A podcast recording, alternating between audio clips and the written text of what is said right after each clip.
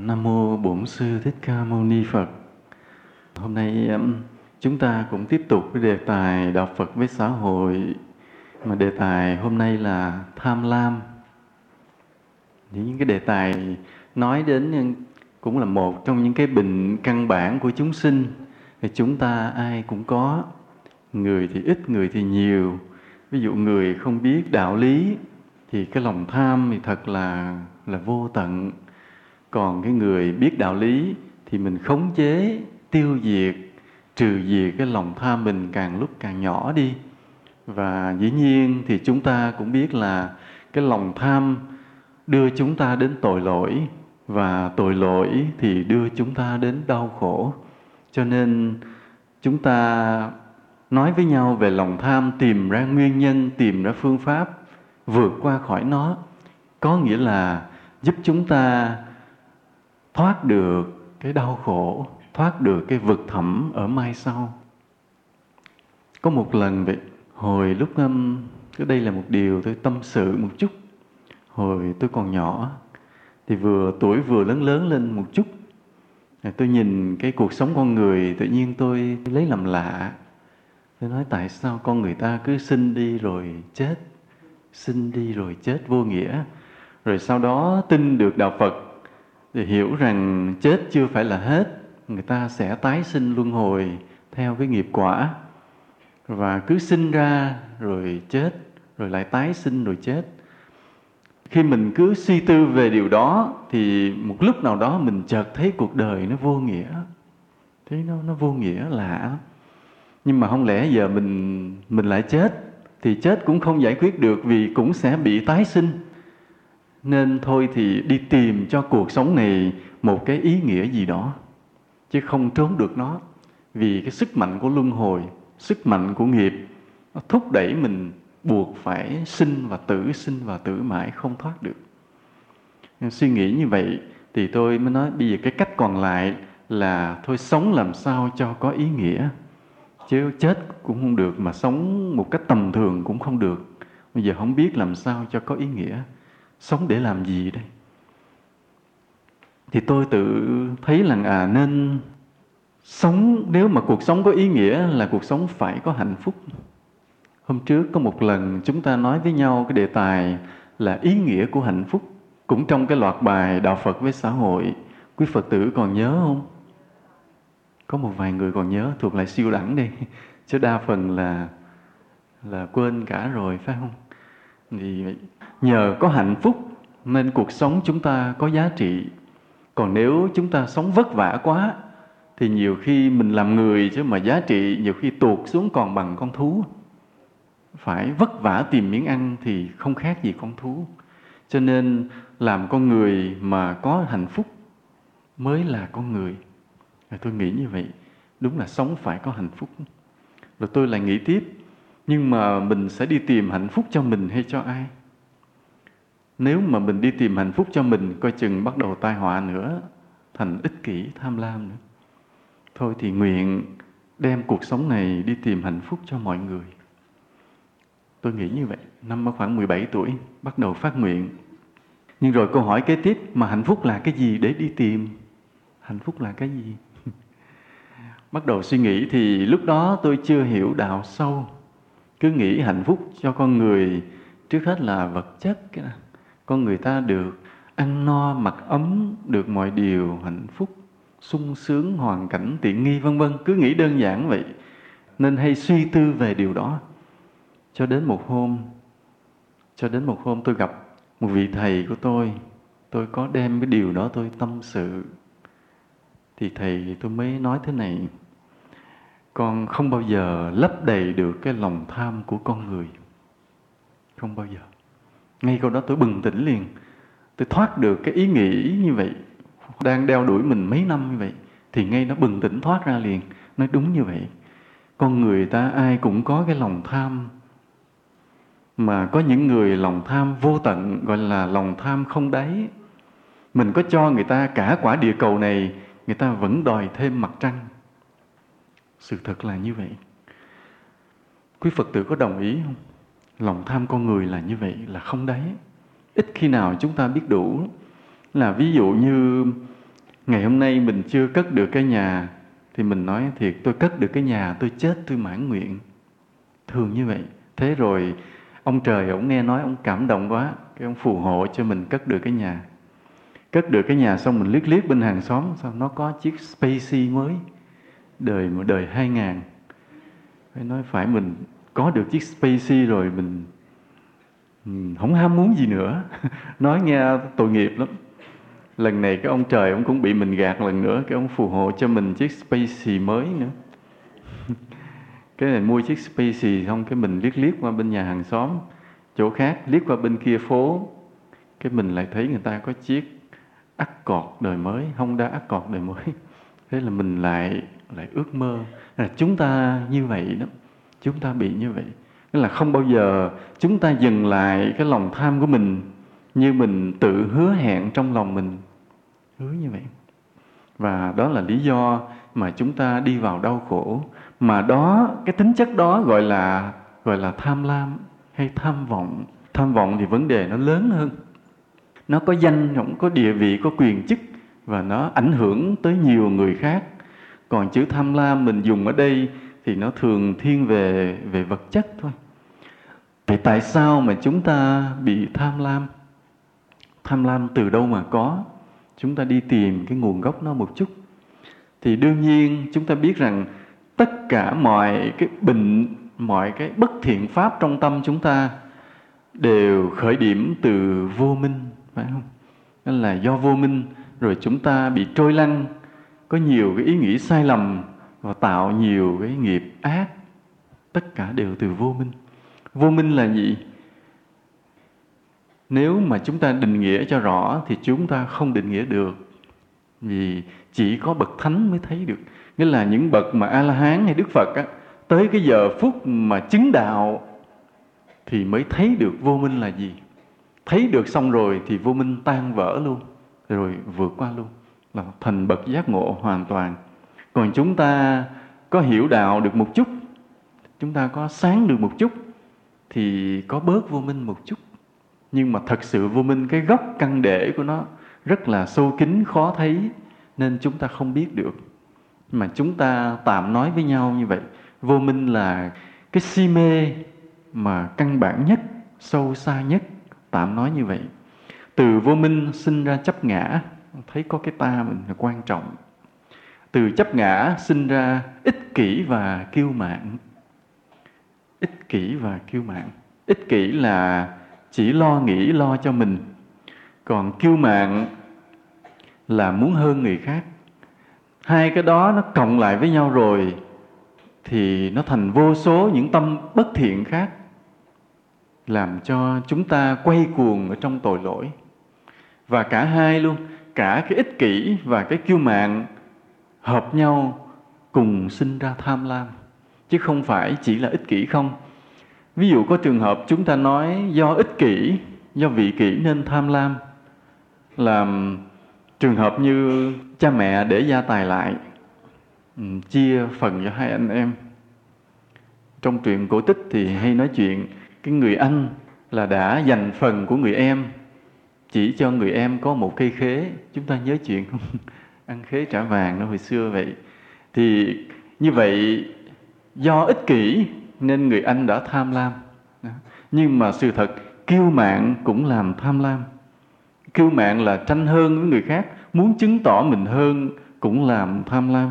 Ví dụ như là mình muốn hơn người khác, trong những cái hơn đó có cái hơn về tài sản muốn chứng tỏ rằng mình hơn người khác về tài sản và mình đã tham lam, vơ vét cho nhiều, nên cả ích kỷ và kiêu mạn đều sinh ra tham lam. Tham lam định nghĩa lại là muốn nhiều cho mình. Đơn giản chỉ là vậy thôi. Nhưng muốn cái gì thì chúng ta có thể liệt kê nè. Thứ nhất là, thứ nhất là gì? Tiền bạc.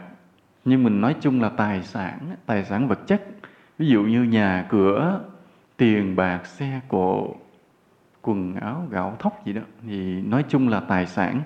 Thì đây là cái tham lam căn bản nhất, làm chúng ta có thể có nhiều cái tham lam, nhưng mà thường là chúng ta phải có cái này trước, phải có cái tham lam tài sản trước vì nó là nền tảng, rồi mới đạt được các cái tham lam khác, mỗi cái khác nhau như vậy nghĩa là ai mà có điều kiện để chiếm đoạt thì thường cái đầu tiên họ nghĩ là chiếm tài sản trước. Có một số trường hợp là chúng ta thấy họ giành nhau quyền chức, nhưng mà sự thực là chúng ta xét sẽ thấy trước đó họ đã có một số tài sản vững chắc rồi. Họ mới nghĩ đến chiếm tiếp cái quyền chức. Cho nên cái tham lam tài sản là cái căn bản nhất cái kế tiếp cái thực tế, kế tiếp là quyền chức địa vị, làm chức này, chức kia. Ví dụ như ở trong cái môi trường nhỏ, mình muốn làm trưởng, tổ trưởng hay lớp trưởng hay chúng trưởng, hay làm ở thế gian những cái chức vụ như chủ tịch, phó chủ tịch, xã, huyện gì đó, đại khái như vậy. Nó cũng là cái quyền chức, cũng là những đối tượng để cho chúng ta phải tham lam. Rồi một cái cái tham lam nữa là tiếng tâm. Tiếng tâm là sự nổi danh. Chúng ta cũng thích nổi danh, nhưng mà thường thì cái số người nổi danh không có nhiều. Cho nên theo cái tâm lý mà tôi quan sát thì tôi thấy ít con người muốn mình nổi danh. Cái tham lam này có vẻ ít hơn những cái khác. Như là nhiều nhất là tham lam, hầu hết ai cũng bị, ai cũng bị ít nhiều. Tới tham quyền chức thì bắt đầu người nào mà có đầu óc một chút có trí tuệ một chút có khôn ngoan có học vị thì mới nghĩ tới quyền chức. Rồi người nào cái tiếng tâm người nào có khả năng có tài một chút thì bắt đầu nghĩ tới tiếng tâm danh vọng. Như có một lần à, tôi gặp một ông thầy thuốc ông cũng lớn tuổi lắm. Tôi thì là trung tâm bệnh nhiệt đới cho nên tôi hay đi viếng thầy thuốc. Thì cách đây cũng bảy tám năm đến viếng ông thầy thuốc thì ngồi nghe ông nói chuyện ông nói rằng ông đang nghiên cứu một đề tài quyết tâm đoạt giải Nobel. Thì tôi nhìn ông, tôi thấy hơi tội nghiệp. Vì tôi biết cái tầm cỡ để đoạt giải Nobel thì mình không dám nói Việt Nam, nhưng nhìn ông không phải. Vì ông nói chuyện không thực tế. Cái đề tài ông nghiên cứu về sinh học không có không có gì quan trọng. Cái đề tài thì nhỏ, nhưng mà cái ước mơ của ông về cái giải thưởng lớn quá nên tôi biết đây cũng thuộc lại là một bệnh là bệnh tham về tiếng tâm mà nhiều người như vậy lắm nhiều người cũng dễ bị như vậy. Thích nổi tiếng tràn lan ra. Rồi có một cái tham lam nữa một đối tượng để mình tham lam nữa là là tình cảm. Là muốn được nhiều người thương mình. À, đến đâu cũng muốn nhiều người thương mình. Có một lần vậy à, tôi gặp một người thì người này luôn luôn có một cái cách sống để chiếm tình cảm người khác. Khéo léo để chiếm tình cảm người khác bằng cái lời nói, bằng cái quần áo, cử chỉ, luôn luôn gây sự chú ý cho người khác. Mà như vậy có thành công không? Có không? Không thành công mấy. Không thành công mấy. Bị không có đúng cái nhân. Không có đúng cái nhân. Làm cách nào đó, theo cái thuật nào đó, để cho người ta khen mình, người ta thương mình, mà với cái ý muốn đó là ý muốn sai nên có một lần khi mà nói chuyện với tôi thì tôi tôi nhận ra được cái ý của cô đó. Thì tôi mới khuyên nhẹ nhàng. Tôi nói rằng đừng bao giờ bận tâm mà chiếm tình cảm người khác mà chỉ nên bận tâm là mình có thương yêu người khác chân thành hay không thôi. Nghĩa là sống trên đời này đừng có đi tìm cách để cho người ta thương mình, mà hãy tìm cách để mình thương người khác. Quý phật tử nghĩ vậy đúng không? Hợp lý hơn, đúng với đạo lý hơn. Vậy mà tự nhiên rồi, người ta sẽ thương mình. Cho nên, quý thầy vậy hay khuyên quý phật tử, mỗi ngày khi chúng ta lạy phật, khi chúng ta ngồi thiền, thì chúng ta đều nguyện, là nguyện với phật là xin cho con trải lòng từ bi thương yêu muôn loài. Rồi cứ ngồi đó mà tưởng tượng, mình trải cái lòng thương của mình đến khắp cùng trong mọi chốn hết, cứ ngồi như vậy. Thì lúc mà chúng ta rải cái tâm từ ra như vậy, thì những người chung quanh mình có biết không? Sao không biết được? Hàng xóm gì cũng không ai biết mình đang thương yêu như vậy. Nhưng mà trong vô hình, qua vài ngày sau họ nhìn mình, bắt đầu họ thương từ từ. Đó, do cái nhân. Cái nhân là mình thương chúng sinh, thì tự nhiên chúng sinh thương lại. Đó là điều tự nhiên. Cho nên mình đừng có cần chiếm tình cảm người khác, mà chỉ cần thương người khác. Bỗng nhiên một lúc nào đó chung quanh mình, ai cũng thương mến mình cả. Đó là điều tự nhiên. Như những ca sĩ rồi nổi tiếng hiện nay vậy, những ngôi sao rồi như vậy, coi vậy chứ họ cũng có cái nhân của họ. Cái nhân đời trước, lúc nào đó, họ đã làm việc từ thiện, họ đã thương yêu. Bây giờ tự nhiên được công chúng mến mộ, thương yêu lại, mà có khi giọng hát của họ không phải xuất sắc đâu. Nếu mà căng ra theo đúng kỹ thuật, đúng cái kỹ thuật của âm nhạc, nhiều khi họ cũng chưa đạt được lắm đâu nhưng mà tự nhiên công chúng cứ mê mệt chứ, mê như điên như cuồng. Nên mình nhìn hiểu đạo mình không ngạc nhiên. Vì họ có cái nhân đời trước đối với quần chúng, nó như vậy. Đó là tình cảm vậy. Đó là bốn cái căn bản mà thường người ta tham lam, tài sản, quyền chức, tiếng tâm, tình cảm. Còn những cái thấp hơn, những cái tham mà tham thấp hơn mà nó tầm thường hơn á, ví dụ như ăn uống. Như ai mà tham ăn thì mình thấy hơi kỳ phải không? Cái giá trị hơi thấp đó, nhưng mà sự thật là có đó. Đây là cái thấp nên cái nhân cách thấp thì những cái tham của mình đối tượng để mình tham nó thấp. Ví dụ như hồi chúng ta còn nhỏ do cơ thể đòi hỏi ai cũng tham ăn hết. Quý phật tử nhiều khi cái tuổi tham ăn nó quá xa rồi bây giờ không còn nhớ nữa. Nhưng mà tôi hên tôi còn nhớ rõ bản thân tôi. Tôi cũng thuộc lại tham ăn. Vì mình tuổi hợi đó cho nên cũng cũng được cái tham ăn. Có một lần mẹ tôi mua một cuốn sách diễn cầm tam thế gì đó tôi mới lật cái tuổi của tôi ra tôi xem xem bói. Thì ông này ông nói cái câu thiệt đúng là, là chuộng sự ăn uống không cần dở ngon. Thiệt sao ông nào ông nói hay quá không biết nữa. Mà đúng. Mà ông bà mình có nói là miếng ăn là miếng nhục. Miếng ăn là miếng nhục nghĩa là sao? Khi mà mình bộc lộ cái việc mình thích miếng ăn nào bỗng nhiên người ta nhìn mình người ta đánh giá nhân cách mình thấp kỳ lạ như vậy. Không hiểu sao nữa. Đó là cái tự nhiên mình không tránh được. Lát thì mình nói lại, có một cái để mình tham nữa, là tham sống nhàn rỗi. Hay mình nói cho đúng là cái tính biến nhát á. nên cái này bắt đầu nó bước qua một cái bất thiện khác của tâm. Nhưng cũng có nhiều người, đây cũng là một cái họ tham, là thích sống nhàn rỗi, cũng là một cái bệnh. Rồi một cái nữa, ví dụ như thích mặc đẹp, gọi là thích trang phục cũng gọi là một cái tham những cái tham này nó nhỏ nhỏ nhỏ nhỏ nhưng cái lớn là cái tham tài sản vật chất ấy. nên chúng ta sẽ nói về cái này một chút là đa phần chúng ta bị cái tham về tài sản rất là mạnh nên nếu mà nhổ được cái tham tài sản vật chất đi, con người mình giải thoát gần như phân nửa Đức Phật có kể một câu chuyện ngụ ngôn về lòng tham của con người là do làm biến và sợ hãi. Câu chuyện này tôi nghĩ là câu chuyện ngụ ngôn hơn. Phật nói là ngày xưa à, trái đất mình lúc mà mới tạo thiên lập địa thì nó đẹp và mặt đất mình thơm ngon như sô cô la vậy đó. những dòng suối chảy như là dòng sữa tươi trên mặt đất này. Thì lúc đó cái đẹp và cái thơm ngon của mặt đất này nó bốc lên tới những cái đỉnh trời những tầng trời cao. Thì lúc đó có một nhóm thiên tử thấy cái vùng đất mới thành lập nên mới bay xuống đây bay xuống đứng trên mặt đất và nhìn thấy những đất mình màu mỡ đẹp như sô cô la vài vị đã bốc vào ăn.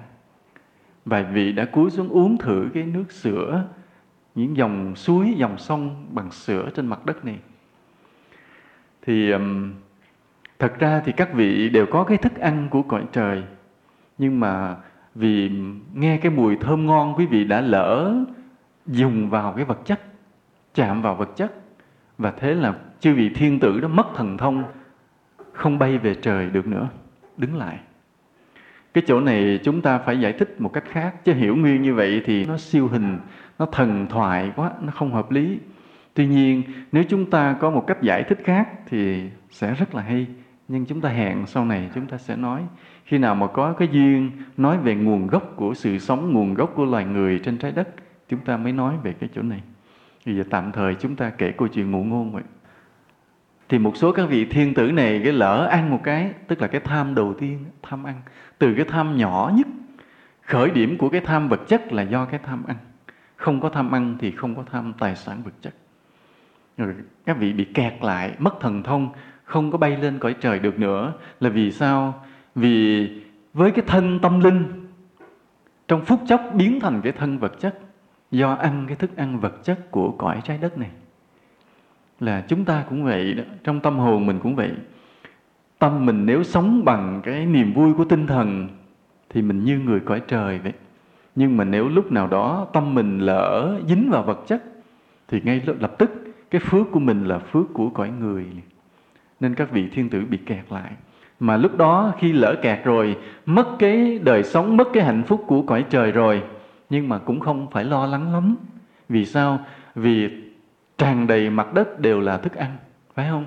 Đều là bánh, là sữa, dòng sông là sữa thơm như vậy, cho nên không có gì phải lo lắng. Nên các vị sống trong một thời gian dài, nhiều ngàn năm, nhiều triệu năm trong an vui, trong hạnh phúc. Mặc dù không ở cõi trời, nhưng mà không lo tới ăn uống đã là cái hạnh phúc rồi. Cái ý nghĩa này hay lắm đó. chúng ta biết ví dụ nếu con người chúng ta bây giờ hiện nay đi, ngay lập tức nghĩa là mình không còn phải lo miếng ăn, miếng mặc. Quý vị sẽ thấy đời sống xã hội thay đổi hết toàn bộ liền. Bây giờ mình không còn phải chạy lo kiếm tiền nữa.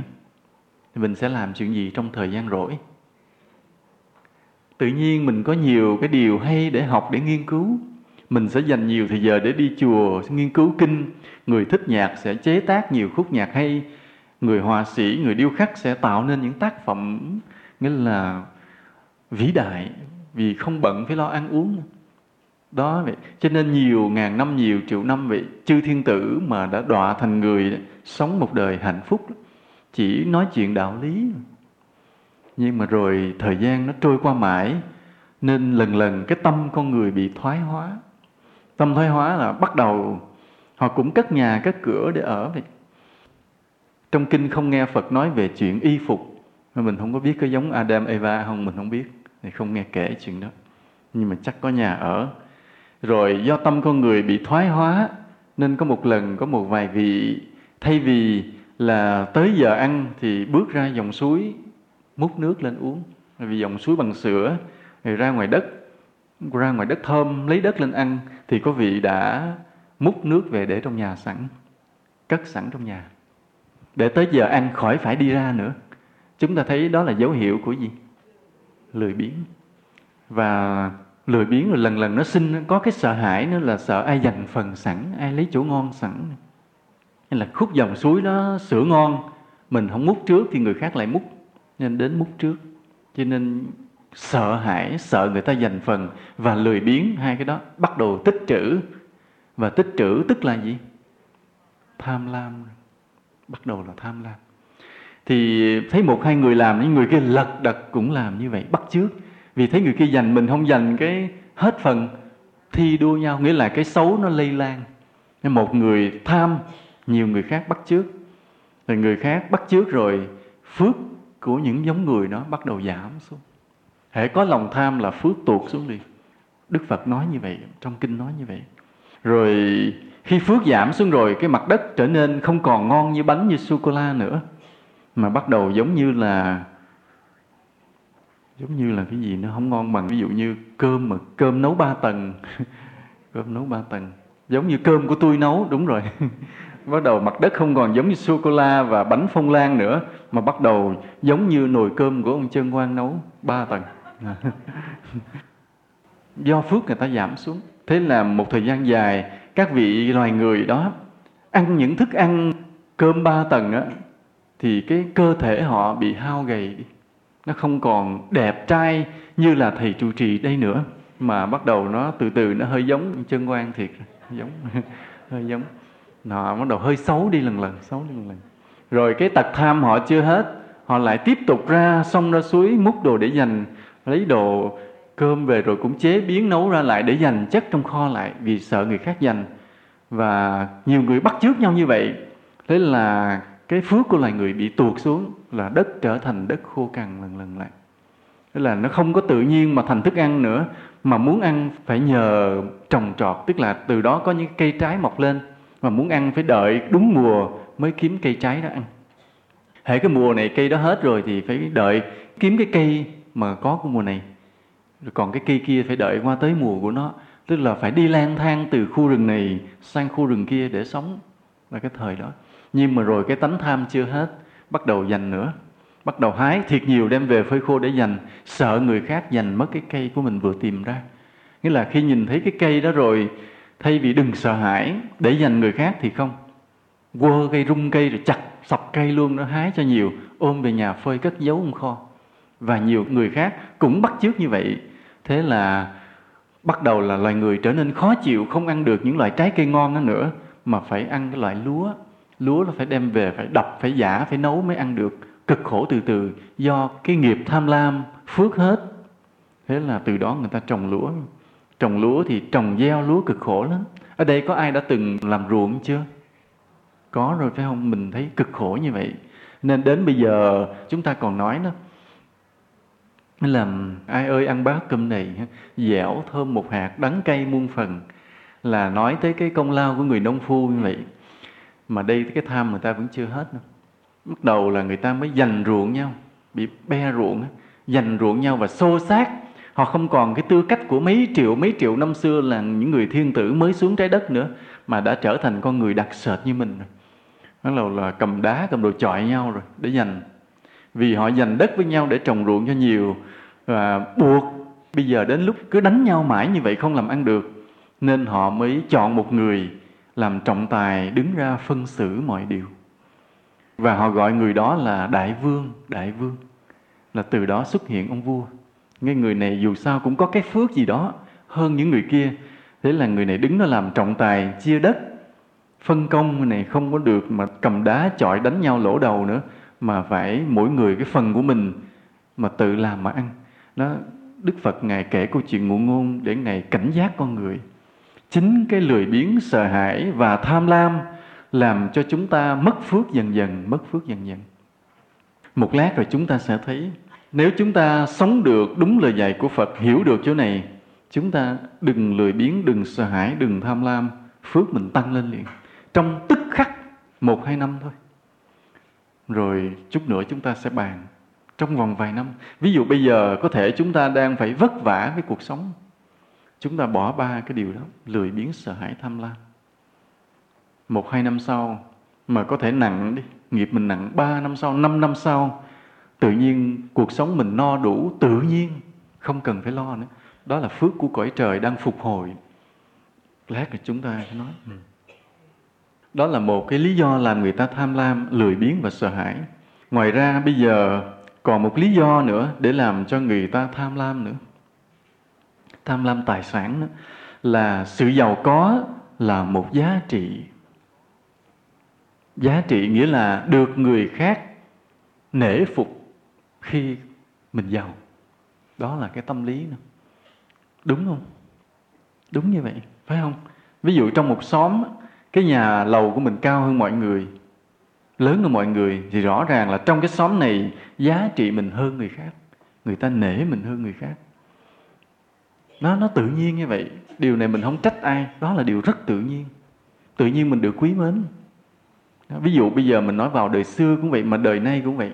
Ví dụ một cái ông quan huyện, ông về cái vùng đó, thì trong cái vùng đó có ông hào trưởng lớn, thì luôn luôn ông hào trưởng cũng sẽ tới thăm ông quan huyện đó, và ông quan huyện cũng sẽ tới thăm ông hào trưởng kết tình với nhau liền. Rất là, nó tự nhiên. Vì cái giàu là một giá trị. Và chính vì đi tìm cái giá trị này đi tìm cái sự nể phục này, nên chúng ta phải đi tìm tài sản. Nghĩa là mình phải làm sao có tài sản vật chất nhiều để chúng ta được mọi người nể phục, để là trước mắt mọi người mình là một người có giá trị. Và nhiều khi chúng ta cũng theo đuổi điều này suốt cuộc đời của mình một cách vất vả. Đúng không? Như vậy. Chỉ trừ khi chúng ta biết đạo, chúng ta an phận, những cái tư tưởng nó vượt qua nhưng mà còn những người còn trẻ mới lớn còn nhiều cái chí tiến thủ còn nhiều tham vọng thì quyết tâm làm giàu dữ lắm. Quyết tâm làm giàu. Nhưng mà cũng nhiều cái thảm kịch ở phía sau những cái tham vọng đó lắm. Vì hồi nhỏ vậy tôi cũng hay quan sát nhiều người cái tính tôi hay tò mò vậy. Tôi nhìn cái anh đó, anh cũng vừa lập gia đình rồi có vợ có con và lao động rất vất vả. Về cái thời đó là thời mà lao động là vinh quang mà. Lao động rất vất vả, cần cù mà với cái quyết tâm phải làm giàu, có tài sản. Thì gần 20 năm sau tôi trở về lại cái xóm đó, thì thấy anh cũng không giàu hơn lắm. Nhưng mà trong gia đình tan vỡ tan vỡ. Cái cảnh tan vỡ người ta thôi mình không tiện kể ra làm gì nhưng mà thật là là đau lòng. Nên có những cái không có phước lắm, mà cái tham vọng lớn quá, lo làm giàu nhiều quá, rồi nhiều cái nó đổ vỡ, nó đau lòng hơn trước nữa. Nên đó là một cái. Rồi cái giá trị của mình đối với người khác là không phải chỉ là được người khác nể phục đâu, mà mình có tiền, tức là mình có quyền sai khiến người khác ví dụ như mình thuê mướn. Khi mình có tiền, mình mướn người, thì mình có quyền sai người khác làm chuyện này, sai người khác làm chuyện kia. Đó là cái quyền lực cái quyền lực nghĩa là mình có quyền quyết định việc làm, quyết định cuộc đời của người khác. Nó là một cái gì? Nó làm người ta say mê khủng khiếp lắm. Lạ lùng lắm. Đây là cái bệnh của con người. Nghĩa là gọi là khát khao quyền lực. Khát khao quyền lực. Nghĩa là mình có quyền quyết định trên cuộc đời của người khác. Muốn người khác phải như thế nào là người khác phải chịu như vậy. Đó là cái quyền lực. Và quyền lực là một cái nỗi ám ảnh cái tham vọng, cái khát khao của nhiều người kỳ lạ. Và những cái người mà độc tài là những người như vậy. Giống như Hitler, cái khát khao của ông là khát khao quyền lực. Ông đạt được quyền lực rồi là, thâu tóm hết rồi là phát động chiến tranh luôn. Để mở rộng cái quyền lực, cái đế quốc của mình lan rộng lan rộng ra. Bất chấp là máu đổ, đầu rơi, không cần. Miễn làm sao là cái quyền lực của mình càng ngày càng lớn, vươn ra khỏi cái quốc gia của mình, muốn chiếm hết thế giới này ngày xưa cũng vậy như là những Caesar, Alexander hay là thành các tư hãn cũng là những người mà khát khao quyền lực tức là quá sức tưởng tượng mà họ thành công. Có những người khát khao quyền lực mà không thành công thì dễ trở thành điên loạn. Trong truyện mà lục mạch thần kiếm của Kim Dung vậy có nhân vật là Cô Tô Mộ Dung đó là dòng dõi cái vua chúa của một cái tiểu quốc nhỏ rồi sau này tiểu quốc đó bị xóa sổ bị Trung Quốc chiếm hết. Thì cái người này là hậu vệ Cô Tô Mộ Dung. Ông khát khao khôi phục lại cái tiểu quốc của mình để mình lên làm vua. Suốt một đời đi tìm quyền lực như vậy rồi điên luôn, vì không có phước. Đó. nên cái quyền lực cũng là cái tham lam. Mà nó cũng từ cái tài sản, mà cũng từ cái ý muốn là mình được quyền sai khiến người khác, buộc người khác phải làm chuyện này, phải làm chuyện kia. Đó. những cái điều đó đều làm cho chúng ta tham lam hết đến khi nào thì chúng ta mới có thể hết tham lam? Nếu chúng ta tu đúng phương pháp, cái cách nào thì mình phân biệt từ từ? Nhưng mà trước hết, nếu chúng ta tu đúng phương pháp, chúng ta chứng được quả thánh tu đà hoàng đầu tiên, chứng được sơ quả. Khi mà chứng được sơ quả thì chúng ta phá được cái tâm vị kỷ. Là cái người mà chứng tu đà hoàng là người sống rất vị tha thì người sống vị tha rồi thì cái tham lam mất. Tham lam mất tự nhiên. Còn tham, nhưng mà cái tham người này nó vi tế và nó bị cái vị tha chuyển hóa. Vị tha chuyển hóa. Ví dụ ví dụ như một người chứng tu đà hoàng, thì người này vẫn còn thích giàu. Thích giàu. Cái lúc mà chưa chứng tu đà hoàng cũng thích giàu. Cái là lúc chưa chứng tu đà hoàng thì cũng thích giàu mà chứng tu đà hoàng rồi cũng thích giàu hai cái giống nhau. Nhưng có cái khác là lúc chưa chứng tu đà hoàng á, mình thích giàu để mình được cái vinh quang của mình. Còn người chứng tu đà hoàng rồi đó, thích có tiền để làm việc thiện giúp người khác, hai cái khác nhau. Cho nên ở đây làm ví dụ nếu mình nhìn vào trong tâm mình mình thích mình có tiền, thì cũng chưa chắc là mình có lỗi đâu nhưng mà chỉ coi coi sau khi mình có tiền rồi mình có định là dùng tiền đó vào việc nào. Đó. Nếu mình dùng cái tiền đó để mà làm vô số chuyện giúp đỡ người khác thì coi chừng mình chứng tu đồ hoàng rồi.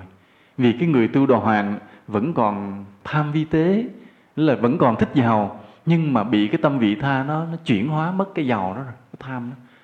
Nghĩa là tiền vô nhiêu túi mình thì cũng thích hết trơn á nghĩa là hôm nay mình giàu, mình trúng mánh được 10 triệu 50 triệu, mừng mừng. Nhưng mà rồi lại không dùng cái tiền đó cho mình nữa. Nó khác với cái người mà chứng tới quả tư đà hàm, a na hàm. Cái người mà chứng tới quả thánh, a na hàm rồi đó, ví dụ mình chất năm mười tỷ đồng trước mặt họ họ nhìn như cát như bụi, không động.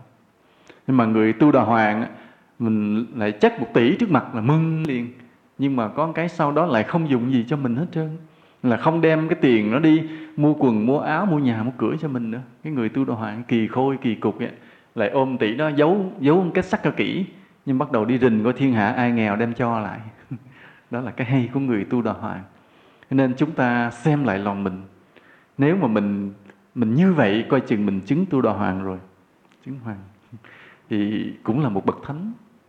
Vào thời xưa, vào thời đức phật á, nhiều vị cư sĩ chứng tu đà hoàng lắm những người cư sĩ sống đời sống gia đình, vợ chồng, con cái bình thường, nhưng mà trong tâm họ là tu đà hoàng, mà chỉ có đức phật mới biết thôi. Ờ, nên đức phật khen ngợi nhiều lắm. Nhất, nổi tiếng nhất như là tín nữ Visakha. Tín nữ Visakha cũng là một tu đà hoàng nên Đức Phật hay thường ghé thăm bà lắm. Lúc đó Đức Phật chứng đạo rồi, ngày ba mươi mấy, bốn mươi mấy rồi, thì tín nữ Visakha còn làm cô gái nhỏ. Gặp Đức Phật là bà chứng tu đà hoàng rồi sau đó bà lấy chồng có con có cái nhưng bà hộ trì tăng đoàn rất là chu đáo.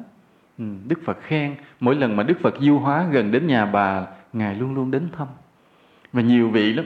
Mà thời Đức Phật thì dễ chứng đạo lắm vì cái uy đức Đức Phật lớn quá. Nên khi gặp Đức Phật rồi là ai cũng khởi cái lòng kính trọng quá mạnh. Mà cái lòng kính trọng Phật mạnh quá là mình chứng thánh luôn. Chứng thánh luôn vậy mà chứng thánh rồi cái lòng vị kỷ biến mất luôn. Nó nhanh như vậy. Nên thời Đức Phật mình dễ chứng đạo là nhờ Đức Phật. Còn thời bây giờ mình khó chứng đạo là vì ít có ai để cho mình kính trọng tột độ. Ít có ai. Ví dụ như mình đến mình nghe một vị thầy giảng, mình cũng nghe thích thiệt. Nhưng mà tới chừng mình ra đằng kia mình nghe người ta nói xấu cái hết liền. Hết ưa liền. Nó vậy mình bị lung lay. Cho nên vì lý do đó nên tôi thường hay khuyên mọi người là thường xuyên lạy Phật với lòng tôn kính. Nghĩa là kiếp này chúng ta không có phước gặp Phật, nhưng mà Phật là khắp nơi. Phật là cái pho tượng ở trên đó cũng là Phật. Nghĩa là khi cái người thợ họ tạc tượng, họ nghĩ đó là Phật, thì đã có cái sự linh thiêng. Chưa cần quý thầy tới tụng kinh an vị nha. Chưa cần. Quý thầy tụng an vị thì thêm linh thiêng nhưng mà lúc ông thợ đó, ông ngồi ông vẽ tờ giấy, ông nghĩ đây là phật, hay ông tạc tượng ông nghĩ đây là phật, thì phật đã chứng vào đó rồi. Và chúng ta không được coi thường cái điều đó. Có nhiều người nói à dạ cái tượng này chưa an vị nên vất bù lăng bù lóc được, không được, mang tội liền. Vì ông thợ ông làm, ông đã nghĩ đó là phật rồi, thì phật đã chứng rồi, thần lực phật đã tồn tại xuất hiện nơi đó rồi. Và nếu đối trước tượng phật, mà mình tôn kính tột độ thì mình vẫn đạt được cái phước giống như thời Đức Phật lần lần. Nhưng mà cái lòng tôn kính nó khó tột độ như là mình gặp Đức Phật thật sự. Nên mình thua điều đó một chút. Mà mình thua thì mình phải tích lũy qua lâu dài. Nghĩa là mình phải đảnh lễ Phật với lòng tôn kính nhiều năm nhiều tháng. Ví dụ thời xưa đó, một người gặp Đức Phật, có khi trong một lần gặp đó họ chứng tu đà hoàng luôn. Hoặc là có người gặp Đức Phật 10 lần thì bắt đầu chứng tu đà hoàng. Mình chấp nhận thua, mình không gặp Phật. Thì mình lạy Phật 10 năm, với tất cả lòng tôn kính của mình, coi chừng mình cũng chứng tu đà hoàng luôn. Nghĩa là sau 10 năm lạy Phật rồi, thì bắt đầu mình có cái bệnh giống y như tôi vừa nói. Tham giàu mà có tiền rồi kiếm chuyện cho anh, làm phước hết, thì coi chừng 10 năm lạy Phật mình chứng tu đà hoàng mất rồi đó. Đó là coi chừng. Thì tới cái quả thánh này, cái lòng tham còn vi tế, nhưng mà bị tâm vị tha chuyển hóa mất bình thường. Đó phải tới người chứng tu đà hoàng nhưng mà bình thường thì ai cũng tham hết. Vì nếu với chúng ta nè, chúng ta là những người chưa chứng tu đà hoàng, thì chúng ta ai cũng tham. Quý phật tử nhìn kỹ lại có đúng không?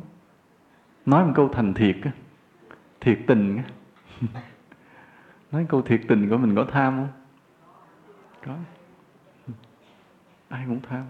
Đó là cái như vậy, chúng ta phải nhìn cho ra chứ đừng có tránh né, phải xác nhận rằng mình có tham. Vậy đó là cái sự thật. Mà biết được như vậy rồi, mình dễ chuyển được lòng mình. Còn mình tránh né, không không ấy. Mình sẽ không hết được cái bệnh như vậy. Tuy nhiên, tham nó có nhiều cái mức độ. Nhiều khi quý phật tử nhiều năm tháng đi chùa quá, cái lòng tham nó mỏng nhạt. Nên bây giờ như tôi hỏi quý phật tử là có tham không? Quý phật tử nhìn lại tâm mình ngờ ngợ, ngờ không thấy. Có không? Phải không? Nó ngờ ngợ nhìn lại mình không, nhiều năm tháng cũng chẳng lo làm ăn lo tu không à. Con cái làm gì làm cũng không để ý nữa. Bây giờ hỏi nói mình còn tham mình nhìn không thấy. Nhưng mà những người trẻ trẻ đó nhiều khi còn thấy. Nhưng mà đi chùa lâu nó cũng muốn mất tiêu hết trơn. Nên hỏi quý phật tử hơi ngờ ngợ. Nhưng mà xin báo một tin buồn coi chứ nó còn nằm trống. Còn nằm nguyên trống. Nó đợi mình tái sinh qua kiếp sau mình còn sức khỏe còn tình yêu, còn danh vọng đợi phía trước là tham trỗi lên lại liền. Phải không? Ví dụ bây giờ chúng ta tái sinh lại, mình già rồi, không nói, mình tái sinh lại bắt đầu mình trẻ lớn lên, mình được người ta dệt cho những mơ ước, những lý tưởng. Rồi lỡ gặp cái người yêu, rồi nghĩ tới chuyện lập gia đình, hôn nhân, con cái, nhà cửa là lòng tham khởi bừng bừng lên liền. Mặc dù ở tuổi này thì nó nó như nó giảm bớt rồi. Nên coi vậy chứ cũng chưa chắc ăn, đừng tin rằng mình đã hết tham mình còn ở trong. Nhưng mà cái tham nó có nhiều chừng mực. Ví dụ như cái lòng tham mình ở một cái chừng mực vừa vừa, thì mình chỉ ráng lo làm ăn lương thiện để có tiền thôi. Cũng muốn giàu lắm, cũng muốn có tiền, muốn đời sống mình có tiện nghi, nhưng mình bằng con đường lương thiện.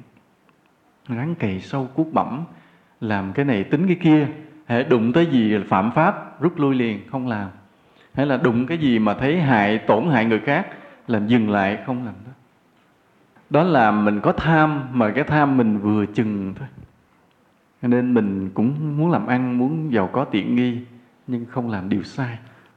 Còn có khi mình tham mà tham quá cái phước của mình, thì thế nào mình cũng làm điều bất thiện. Thế nào cũng làm. Nó có cái này, chúng ta hãy nhìn cái người ăn cắp để mình đánh giá gọi là tham quá phước hay tham trong phước như thế nào như bây giờ mình thấy người ta để cái giỏ đồ, cái cái tên mà tên trộm cướp thấy vậy, gài qua gài lại sách giỏ đồ nó chạy.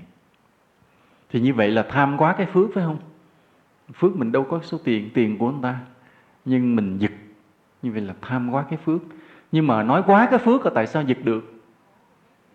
Giật được xong nó trở thành của mình rồi. Nếu công an không bắt thì nó trở thành rồi. Như vậy nghĩa là gì? Như vậy nghĩa là nói là tham quá cái phước chứ, nhưng mà vẫn còn những cái phước tiềm tàng khác mà mình vét hết sạch luôn. Nếu làm ăn bình thường thì mình không có được cái số tiền 10 triệu nằm trong cái giỏ của người ta, làm ăn bình thường. Còn mình giật một cái thì mình chiếm được 10 triệu trong cái giỏ của người ta. Nhưng có nghĩa là những cái phước để mình sống lai rai qua nhiều kiếp, có ăn cái đồ nó hết sạch luôn rồi nó dồn hết vét sạch hết để mình hưởng trong cái 10 triệu đó. Vì nó là bao nhiêu những phước nhỏ nhỏ nhỏ nhỏ, mình sống cuộc đời lai rai lai rai qua bao nhiêu năm tháng nữa, thì mình giật người ta 10 triệu, cái những cái phước đó vét sạch hết luôn, hưởng hết sạch luôn. Nên cái người mà ăn trộm, ăn cắp cái nọ, họ hết phước nhanh là vậy đó. Mà hết phước rồi thì cuộc sống họ nó trở thành không còn là con người nữa, không phải là con người. Phước để làm người hết. Cho nên khi mà chúng ta tham tài sản, nghĩa là thủ đắc tài sản bằng cái cách không lương thiện, làm tổn hại tới người khác, thì mình đang phá cái phước làm người của mình. Còn ví dụ như mình đang không có tiền mà mình chấp nhận như không ăn cắp người khác, thì mình có thể đói lúc đó, có thể nghèo lúc đó, nhưng mình vẫn còn cái phước để làm con người. Còn nếu mà mình giật người ta rồi, thì mình mình đang đập vào cái phước làm người thì những người như vậy, những đời sau không hy vọng làm người. Nên họ phải làm làm súc sinh thôi. Bây giờ có thể họ bị bắt, có thể tòa kêu án họ 10 năm tù 5 năm tù, thì chúng ta xin nhớ một điều, đời sống ở trong tù không cao hơn thú vật bao nhiêu. Quý phật tử có nghe kể không? Nghe kể đời sống trong tù trước hết là mất quyền của con người, mất quyền công dân mới là một cái phòng chật người không có chỗ mà nằm lăn chen nhau mà nằm. Mà cái người nào mà mới vô mà coi dễ ăn hiếp thì cho nằm gần cái bô cầu tiêu. Nên là nửa đêm mà người ta muốn đi, người ta xô mình qua bên để người ta đi. Rồi cũng phải chịu, không có chỗ nằm, mệt quá. Nó hôi gì hôi cũng nằm ngay đó mà ngủ tiếp. Rồi trong đó người ta đánh đập mạnh được, hiếu thua. Nghĩa là y như cuộc sống của thú vật. Đáng sợ lắm đó cũng là mất cái phước làm người rất đáng sợ. Cho nên sống trên đời này, có nhiều khi chúng ta đòi cái quyền lợi của tù nhân, nhưng mà khó lắm, khó. Với đất nước mà còn nghèo, thì chính phủ lo cho cái người nghèo sống lương thiện bên ngoài chưa xong lấy đâu lo cho người tù nhân phạm pháp, phải không? Vì chính phủ còn phải lo xóa đói giảm nghèo, biết bao nhiêu ngân quỹ, lo xây cầu, cất trường học. Rồi trong xóm trong đồ phải vận động cất nhà tình thương tình nghĩa đủ thứ hết đâu đủ ngân sách để mà cải thiện đời sống của tù nhân. Nên có nghĩa là khi mình phạm pháp vào tù là mình đang bị mất phước làm người một thời gian. Mà nếu mình cứ làm mãi làm mãi, bị tái phạm làm mãi, thì qua kiếp sau khỏi làm người luôn. Đó, nhân quả như vậy. Tức là cái việc mà tham quá cái phước của mình rồi làm điều bất thiện thì cực kỳ nguy hiểm. Mình đang phá cái phước của mình, phá phước làm người. Cho nên sống trên đời có những lúc chúng ta cũng bị khốn cùng. Có những lúc như vậy. Nhưng thà chết đừng làm điều bất thiện, thì qua cái khốn cùng đó rồi, chúng ta vẫn là con người sáng giá. Từ từ làm phước lại, đứng lên. Như vậy. Có một cái cũng là cái nghiệp bất thiện, là nghiệp lỡ làm quan mà ăn hối lộ. Nó cũng là hưởng phước. Quá cái phước của mình để thành điều bất thiện. Ví dụ như mình bị nghèo đói là nhận quả rồi trong cái đó mình không kèm được, mình gây nhân. Đó, vừa nhận quả vừa gây nhân. Nên cái người biết đạo, trả nghiệp mà không gây nhân mới. Nó có một cái tế nữa là mình làm việc thiện mà mình cầu phước cũng là tham, cũng là tham. Nhưng người này biết đạo mà nguy hiểm lắm. Nên nhiều khi tôi hơi thắc mắc. Tôi nói tại sao trong đạo phật nói về luật nhân quả rất kỹ mà những vị thánh khác như lão tử, khổng tử ít nói về luật nhân quả, nhất là lão tử. Lão tử ông là người đắc đạo, có thần thông. Thì ông biết luật nhân quả mà ông không nói nhiều. Hoặc Chúa Giêsu cũng vậy. Chúa Giêsu cũng nói về luật nhân quả không kỹ lắm. Thì tôi nhiều khi tôi hơi hơi thắc mắc tại sao vậy? Vì những vị thánh nó đều phải thấy luật nhân quả rõ, mà lại ít nói. Bây giờ tôi mới hiểu là các ngài cũng có cái khổ tâm của ngài khó nói. Là ở chỗ thế này. Ví dụ như mình dạy mà giúp người khác bằng lòng thương yêu thì nó rất là đúng. Tránh cho người ta cái hậu quả. Còn bây giờ mình đưa ra cái luật nhân quả, rồi nói là các con hãy làm phước đi. Rồi đời sau các con mới được sung sướng. Thì như vậy cái người đó họ sẽ làm phước mà không phải vì thương yêu chúng sinh, mà chỉ vì cái gì? Vì sự sung sướng cho mình ở đời sau nên đó tuy làm phước, mà vẫn là vị kỷ, vẫn là tham lam. Cái này nó còn nguy hiểm. Nguy hiểm chỗ nào? Nguy hiểm là đời sau cái người mà làm phước, cầu phước đó họ rất vinh quang, rất giàu có, rất có quyền lực, nhưng chắc chắn là người xấu. Vì đời trước họ cầu phước, nên tâm họ là tâm vị kỷ kiêu mạng và vị kỷ kiêu mạng rồi thì họ là người ác độc. Đời sau mà họ lên làm quan, làm vua rồi, dân chịu không nổi hoặc họ lên làm nhà giàu, làm địa chủ rồi, người làm công chịu không nổi. Đó đó là cái nguy hiểm của cái mà biết luật nhân quả rồi đi làm phước cầu phước. Cho nên chỗ này chúng ta phải khéo vượt qua. Nghĩa là chúng ta biết luật nhân quả, nhưng chúng ta phải giúp người bằng lòng thương yêu thôi, không cầu phước. Dù biết rằng luật nhân quả sẽ đem đến vinh quang giàu sang cho mình ở mai sau, nhưng đừng bận tâm về điều đó. Mà chỉ bởi lòng thương yêu mà giúp đỡ cái người mình giúp thôi. Nó như vậy. Còn không là sự đau khổ sẽ đến lâu dài về sau. Hễ có cái tâm tham là có đau khổ. Ở chỗ nào, ở chỗ như chúng tôi vẫn thường nói, đau khổ ở kiếp thứ ba. Kiếp thứ nhất mình làm phước, cầu phước nè. Kiếp thứ hai mình hưởng phước vinh quang giàu sang, rồi tạo nghiệp làm bậy và kiếp thứ ba là thọ nhận đau khổ. Còn nếu mà kiếp thứ nhất, mình làm phước bằng lòng thương yêu, kiếp thứ hai mình hưởng vinh quang, mình không tạo nghiệp đau khổ.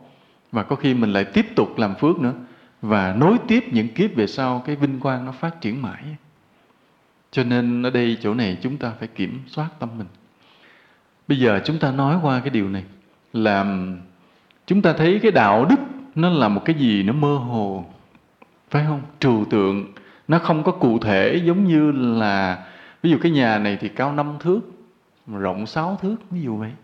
Nó có con số, vật chất, vật lý có con số, còn đạo đức thì không có con số. Nó trừu tượng hơn. Nhưng mà coi chừng đạo đức được đánh giá bằng con số. Đạo đức có thể được đánh giá bằng con số. Ví dụ như sao? Không biết có lần tôi cũng ví dụ nè, không biết có kể đây chưa? Là mình là người biết đạo, có đạo đức. Mình đi đường, thấy người ta rớt tờ 50 ngàn, mình không lượm không lượm. Và như vậy là cái đạo đức của mình cao hơn 50 ngàn. Đánh giá bằng con số được rồi đó. Rồi mình đi thêm khúc nữa, mình thấy rớt một cây vàng, không lượm. Vì đạo đức mình cao hơn cây vàng mình lang thang, mình đi thêm một khúc đường nữa. Có người rớt một sợi dây chuyền 10 lượng. Tôi bắt đầu lúc này dầm trước dầm sau, có ai thấy không? Rồi lặng lẽ cúi xuống, nhét nhanh vô túi, đâm đầu chạy luôn, như ma đuổi luôn. Thì như vậy, cái đạo đức của người này có con số rồi, phải không? 10 lượng vàng. Tức là đạo đức người này bằng 10 lượng vàng. Rõ ràng. Lớn hơn một lượng vàng, nhưng bằng 10 lượng vàng. Đạo đức có con số. Nghĩa là tới cái mức độ vật chất nào mà mình động tâm, thì cái nhân cách của mình, đạo đức của mình được tính ngang con số đó. Nó rõ ràng. Nên nói đạo đức trừu tượng nhưng mà rồi bằng một ví dụ mình thấy nó cũng cụ thể tính như vậy. Nên ở đây chúng ta để ý thế này.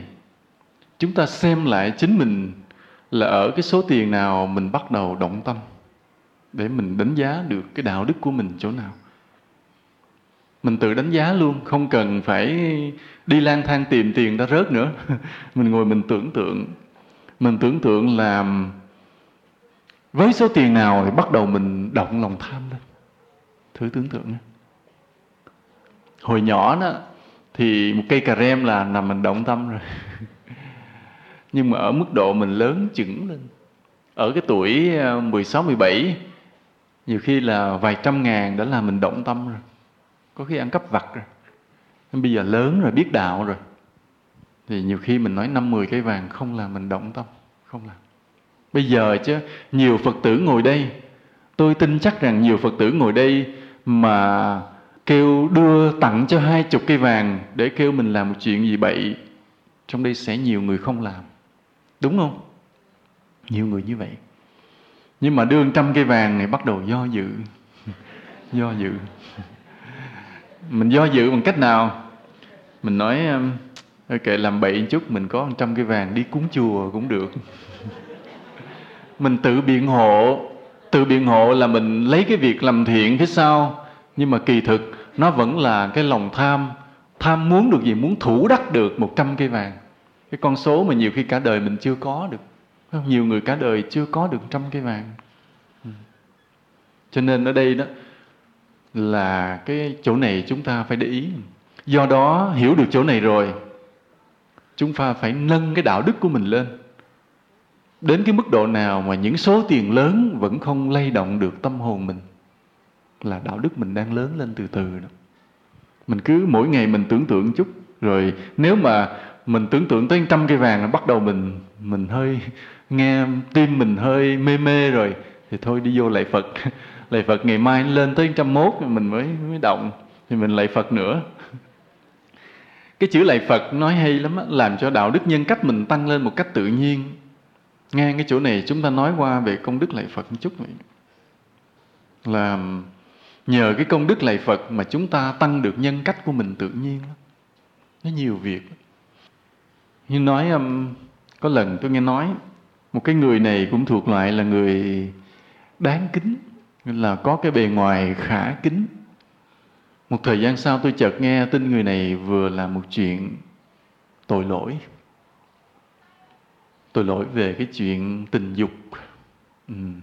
với những đứa bé rất là nhỏ thì những người chung quanh họ chê bai dữ dội họ chê bai tôi thường thì tôi hay xót xa chứ tôi không có chê những cái người lầm lỗi nghe ai lầm lỗi thì mỗi lần mà nghe người ai kể cho tôi nghe cái chuyện xấu người khác, gương mặt tôi không có đổi sắc.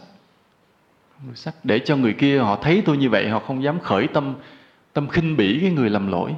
Mình tỉnh, nhưng mà rồi mình có cách khác.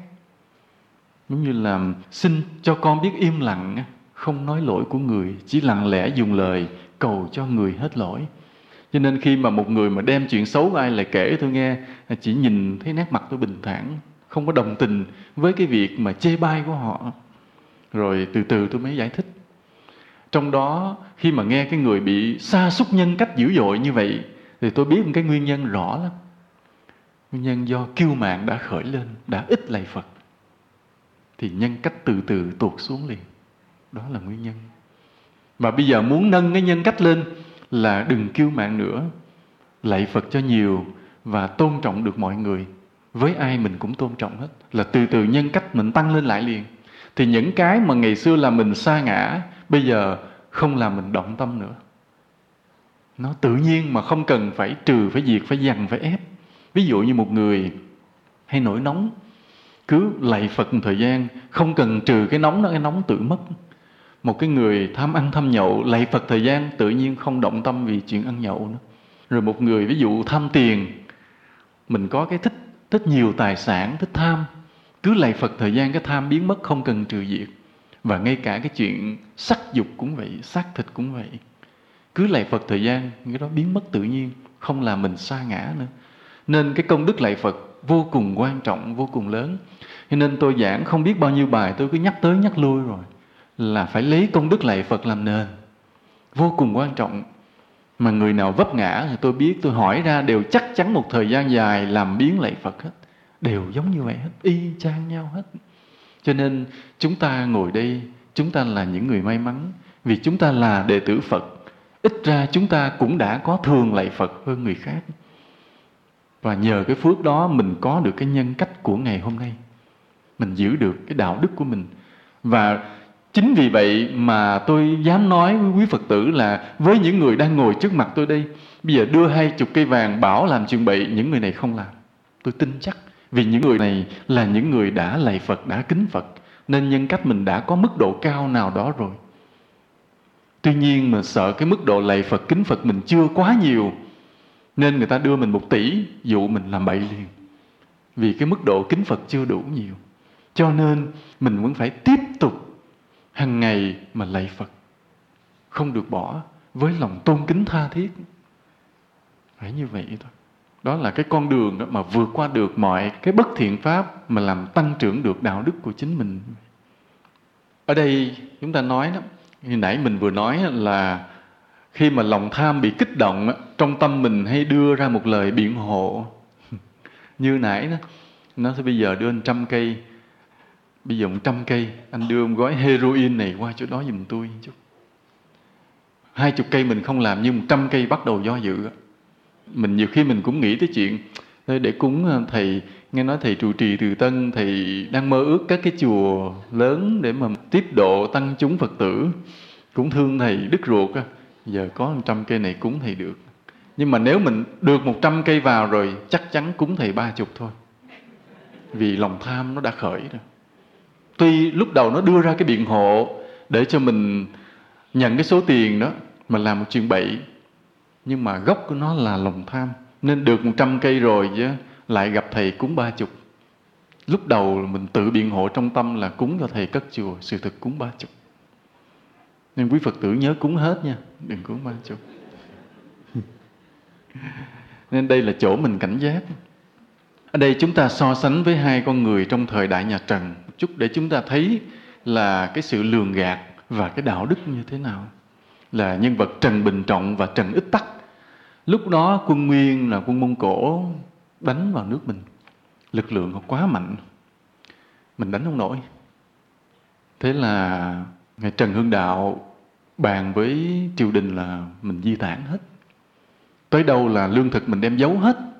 Giấu hết, toàn bộ giấu hết.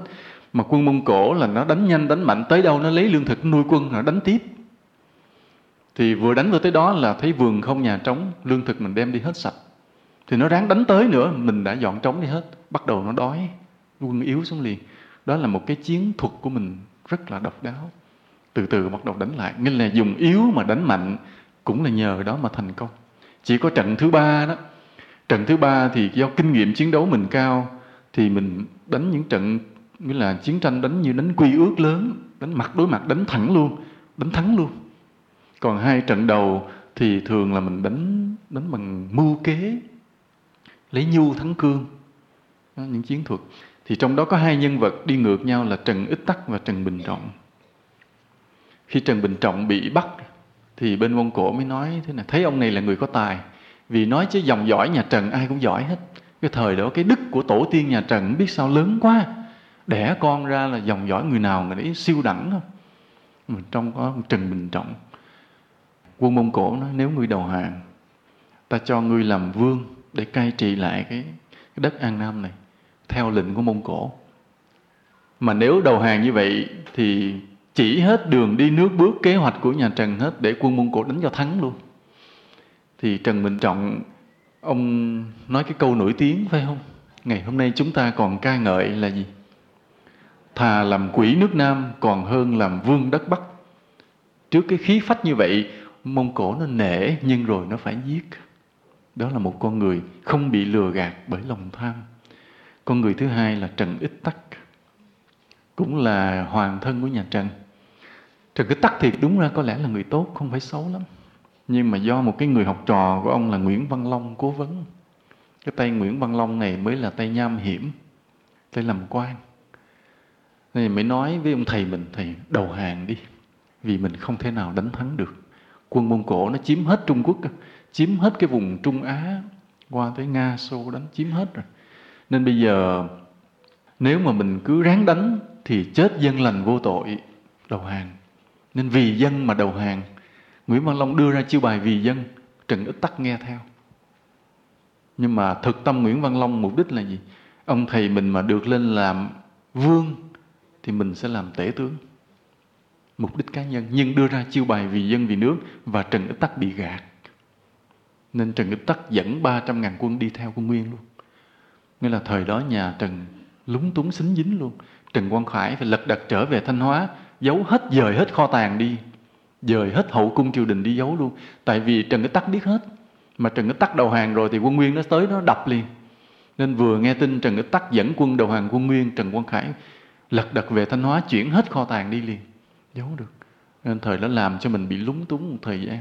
Ở đây chúng ta thấy một bên là không bị hứa hẹn, còn Trần cái Tắc bị hứa hẹn bởi cái câu là mình đầu hàng để cứu dân. Nhưng trong đó nó lẫn cái tham vọng là mình được lên làm An Nam quốc vương do Mông Cổ nó phong. Sự lừa gạt của lòng tham.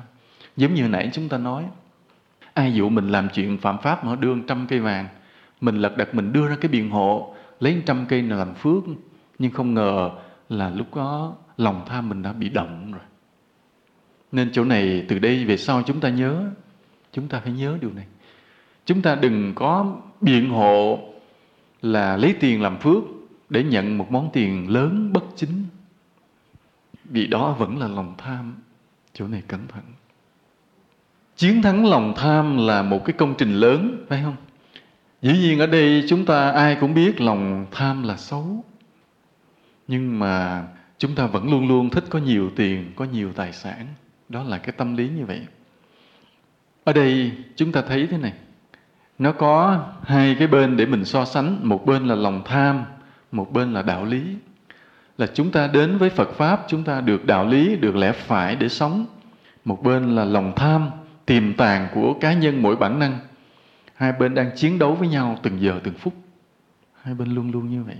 Mà nếu lúc nào đó mà mình để cho lòng tham nó thắng được đạo lý, thì thế nào mình cũng tạo ác nghiệp. Thế nào mình cũng làm chuyện bậy.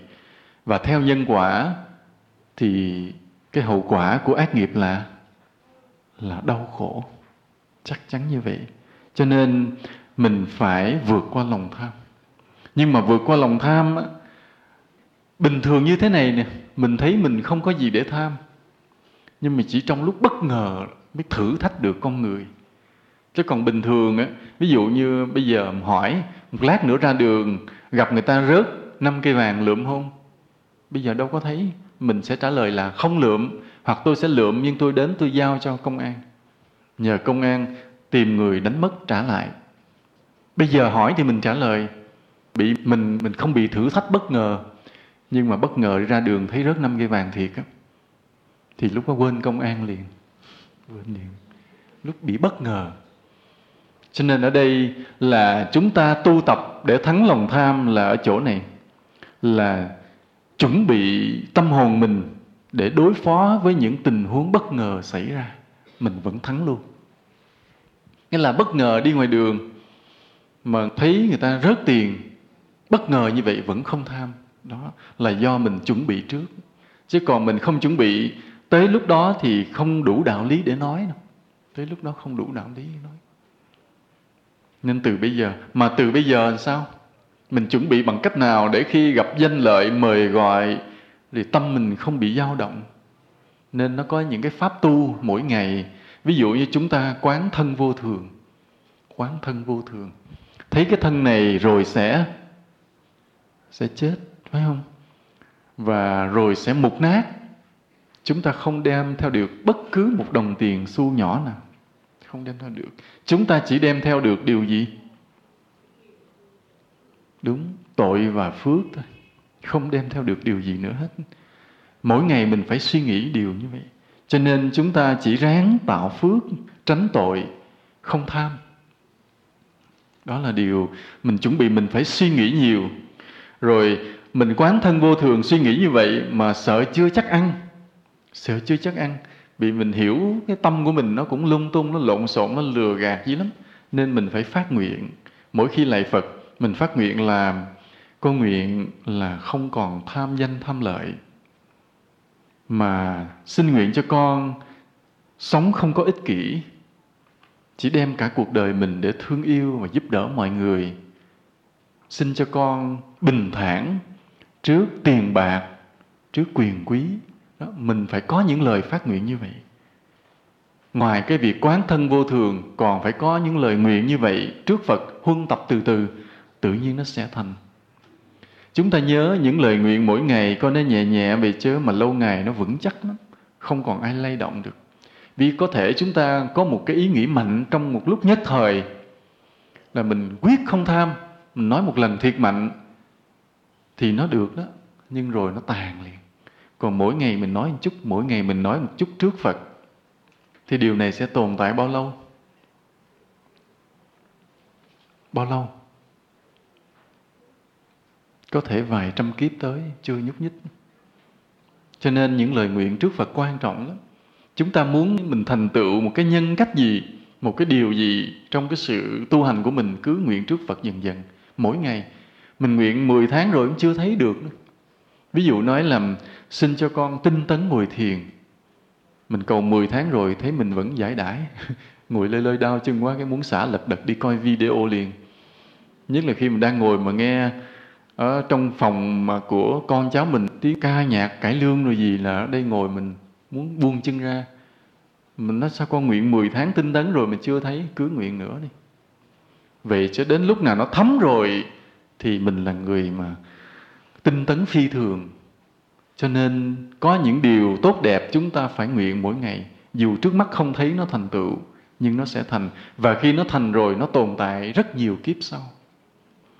Ví dụ như chúng ta nguyện cái lòng thương yêu chúng sinh.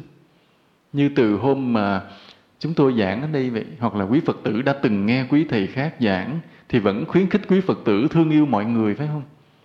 Rồi mình có khi mỗi đêm mình vẫn nguyện cái điều đó. Mỗi đêm quý phật tử có nguyện thương yêu chúng sinh không? Có không? Rồi thấy thương chưa? Không, đó là lời trả lời thành thật đó. Đó, nguyện thì nguyện chứ vẫn chưa thấy thương. Nghĩa là mình đi đường, đang đi đứng gì mà ai đạp nhầm chân mình một cái là mình cũng quay lại khi cú đầu nó cái cũng có bù lại. Vẫn chưa thương. Dù nghe lời thầy nguyện đã hai năm rồi vẫn chưa thương. Cứ nguyện đi nguyện đi. Đến khi mà nó thương một cái rồi là mình sẽ thương chúng sinh vài trăm kiếp luôn. Nó hay như vậy đó. Cho nên cứ nguyện những điều tốt đẹp như vậy. Ừ. rồi mình tập nhìn vàng bạc một cách bình thản. Lúc nào thấy mình có máu tham quá thì mình cứ vô tiệm vàng đứng dòm lát. Người ta hỏi, xin lỗi, tìm cái vàng cà rái. Nó dạ để tôi lựa một chút. Đi nhìn cho đã mắt, nhìn coi cái lòng mình nó tham khởi lên như thế nào. Đó. nhìn cái thích nó đang khởi lên như thế nào? Đối diện thẳng với cái thích đó, buông nó ra. Từ từ nhiều lần nó hết rồi. Không, cái cách đó hay lắm đó. cái cách mà đối diện thẳng với nó hay lắm. Đó là một phương pháp trong thiền quán đó. đối diện thẳng với cái bất thiện. Mình nhìn vàng thì mình đừng có nhìn thẳng vàng. Không phải, mình nhìn lại cái tâm thích mình đang khởi lên. Như vậy. Là bất cứ điều gì, ví dụ như chúng ta nhìn thấy người bạn chúng ta trong buổi tiệc đeo một sâu chuỗi kim cương, ví dụ kim cương. Mà mình nghe nói là kim cương thật, thì cái lòng thích mình nó khởi lên liền. Vì người phụ nữ có cái tâm lý là thích nữ trang. Đàn ông thì không, chứ người phụ nữ hay bị lắm. Có không? Bởi vì trên thế giới tốn không biết bao nhiêu tiền nữ trang cho phụ nữ là vậy đó. Nên ở đây mình tập, mình biết tu rồi, đây là một phương pháp của thiền quán. Khi mình nhìn thấy cái sợi dây chuyền đeo trên cổ lấp lánh người khác thì mình phải để ý lại tâm mình đang coi cái thích nó khởi lên như thế nào. Nó vô hình, vô tướng nhưng nó đang có mặt. Mình phải nhìn nó cho nó tan đi. Đó. rồi bắt đầu mình nhìn lại một lần nữa, cho nó khởi lên lần nữa. Rồi mình nhìn lại cái tham thích đang khởi lên cho nó tan. Đó là phương pháp. Mình tập nhìn vàng bạc, nhìn tài sản một cách bình thản. Cho đến lúc nào đó, có thể người ta chất một đống tiền trước mặt mình mình chỉ coi như giấy, như rác là được rồi đó. Rồi một điều nữa là mình phải tập sống đời đơn giản cho nó quen. Cũng là cách để diệt lòng tham của mình. Cái người mà sống đời xa hoa quá thì chắc chắn là lòng tham tăng trưởng, nên mình tập sống đời đơn giản. Nó có hai loại đời sống đơn giản. Một đời sống đơn giản do mình thiếu phước. Do mình thiếu phước thì buộc mình phải sống đơn giản thôi, phải không? Muốn gì cũng không được mà đời sống đơn giản thứ hai là do tự nguyện dù mình đủ phước. Nghĩa là mình đủ tiền để sắm sửa đó. Nhưng không cần. Đủ dùng rồi thôi, không cần. Đó là đời sống đơn giản do tự nguyện.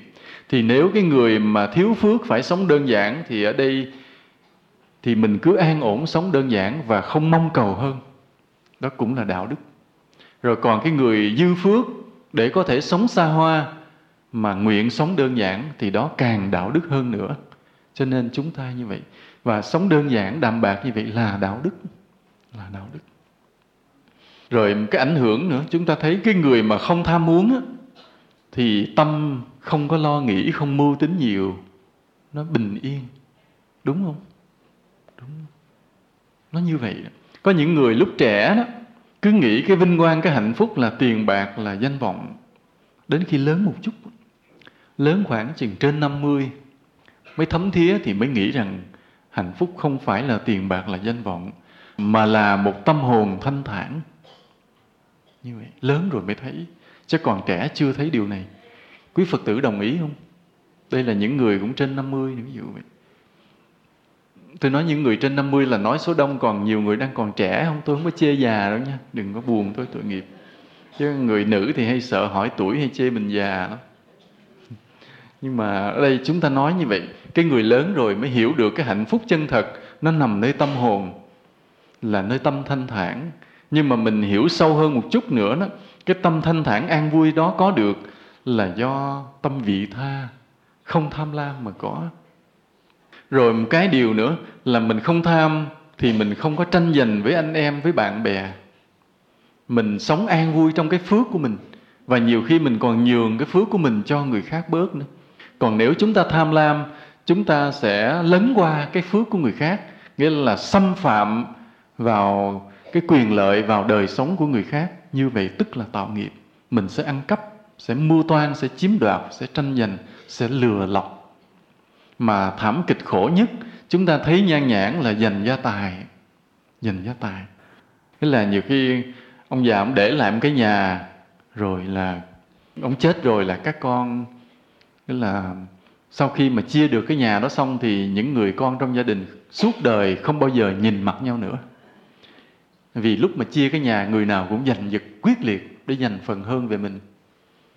Và như vậy là họ hàng bước ra luôn, chỉ vì một món tiền. Cho nên để lại cái gia tài cho con cái rất là nguy hiểm, mà nên để lại cái đạo đức thôi. Nên có một cái cô phật tử đó, cô kể với tôi vậy. Cô nói là khi cha mẹ chồng con chết thì anh em bên chồng con tan nát xào xáo hết luôn. Thiếu điều chém nhau vì giành gia tài. Cho nên từ đó con quyết định cuộc đời của con khi nằm xuống không để lại cho con cái mình một đồng nào. Mà chỉ để lại có phước thôi. Nên con làm ra đồng nào, con làm phước sạch, không để lại. Mới ban đầu con quyết định làm như vậy, thì ông xã con với các con con cũng hơi buồn. Vì thấy con không lo tới ngày mai, không lo cho ngày mai của gia đình không nghĩ tới ngày mai mà hễ buôn bán mà có tiền lời là sách sạch hết số tiền nó đem làm phước hết. Chỉ đủ sống gia đình nên ai cũng lo, cũng sợ. Nhưng cho tới một cái ngày, tới cái ngày mà các con con nó đi tới đâu, nó gặp may mắn tới đó, đi tới đâu gặp người ta giúp đỡ tới đó, thành công tới đó, bắt đầu tụi nó mới hiểu chính cái việc làm phước của mẹ mình ngày hôm nay mình đang hưởng. Và tới ngày này tụi nó mới tin nhân quả, tin cái chuyện con làm phước ngày xưa là đúng mà không dành nhau nữa. Vì không có gia tài để dành tự mỗi đứa có cái may mắn của mình và không ai dành ai. Cái lời nói rất là hay. Một kinh nghiệm. Cái kinh nghiệm này chúng ta có thể chia sẻ cho mọi người cùng bắt chước được. Bắt chước được. Có một cái để đánh giá chúng ta không tham nữa là khi mất mà mình không buồn.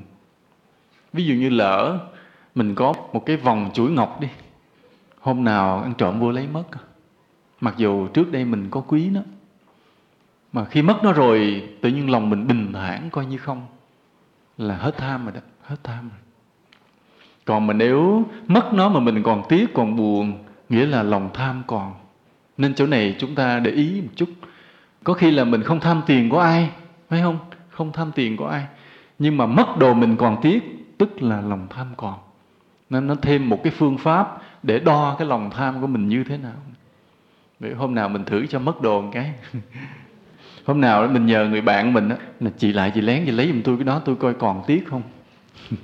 Rồi qua bữa sau chị trả lại giùm. Bây giờ mình nói qua vấn đề tham nhũng một chút. Tham nhũng vì chữ tham nó liên quan đến tham nhũng. Thì dĩ nhiên chuyện tham nhũng là chuyện của viên chức nhà nước là người có quyền có chức mới gọi là tham nhũng. Chứ còn như mình dân thì không có vấn đề tham nhũng cái tình trạng tham nhũng là tình trạng phổ biến khắp nơi trên thế giới, mà nhất là các nước Á Châu. Các nước Á Châu như là Đông Nam Á Nam Á bị tham nhũng khủng khiếp luôn, ở đâu cũng bị hết trơn. Và chính vì cái tình trạng tham nhũng mà đất nước chậm tiến bộ. Vì chậm tiến bộ nghèo nên viên chức tham nhũng, và vì viên chức tham nhũng nên đất nước tiếp tục nghèo. Nó lẫn quẩn với nhau gọi là tuần hoàn ác tính cái này nó hỗ trợ cái kia cái kia nó hỗ trợ trở lại cái này và đất nước tiếp tục nghèo khó. Cho nên đây là một bài toán rất là khó giải thích khó vượt qua được. Để định nghĩa tham nhũng á, thì chúng ta kể ra cái này. Hoặc á, là nhận tiền hối lộ để mà phá vỡ luật pháp. Ví dụ như là cái người kia họ buôn lậu thì cái viên quản lý thị trường này biết nhưng mà cái tay buôn lậu nó đến nó mua chuộc để cho nó buôn lậu. Như vậy gọi là nhận hối lộ để làm sai luật pháp. Đó, nhà nước mình có xử mấy vụ lớn là vậy đó là nhận hối lộ rồi làm sai luật pháp. Hoặc là bao che tội phạm. Nhưng cái người ổng cai trị cái vùng đó thì ông biết trong cái vùng đó, cái tay này là tay mafia tổ chức làm bậy nè, nuôi môi giới mại dâm nè, buôn bán phụ nữ, buôn lậu nè, có đàn em, bạo lực, du đảng, du côn nè. Biết, nhưng mà vì hắn chung tiền mạnh quá nên làm lơ. Làm lơ, đó cũng gọi là hối lộ, là làm sai luật pháp. Chỉ đến khi nào mà trung ương xuống mới bắt thôi, chứ còn địa phương làm bao che, nó cũng làm trường hợp. Vân vân hoặc là hối lộ như tham nhũng cũng là thế này. Ví dụ như là mình ra một quyết định, một cái chọn lựa hay mình giao quyền mà thiên vị cho một người nào đó. Ví dụ như một cái ông tỉnh tỉnh trưởng, ông muốn chọn cái ông quận trưởng. Ông chọn quận trưởng thì cái ông nào biết cái ông nào muốn được làm chức quận trưởng chạy lên đưa tiền cho ông tỉnh trưởng, cung cấp tiền đây là cái chuyện mà chúng ta nghe nói và có khi phải cung cấp những điều ngoài tiền sắc đẹp gì nữa để để để rồi mới mua được cái chức đó. nên ở đây cũng gọi là tham nhũng là mua quan bán chức. Hồi xưa bị cũng nhiều lắm bị rất là nhiều. Có một trường hợp là người ta mua để đưa ra một cái luật pháp luôn.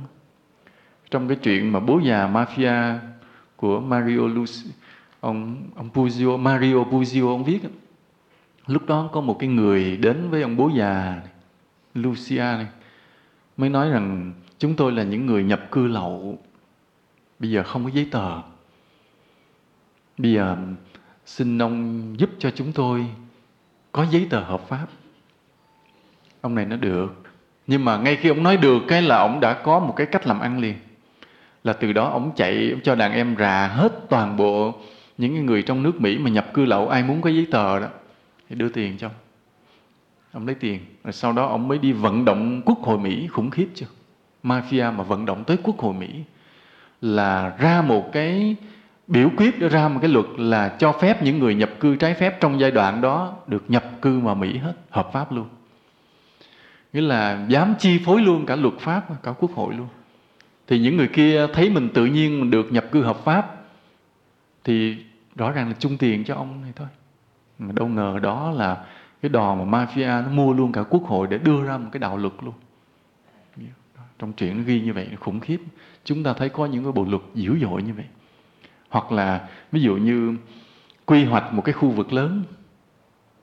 Mà cái quy hoạch đó, đó để gì? Để giao thầu lại cho cái người mà mà chung chi tiền cho mình. Đó là những cái gọi là hối lộ.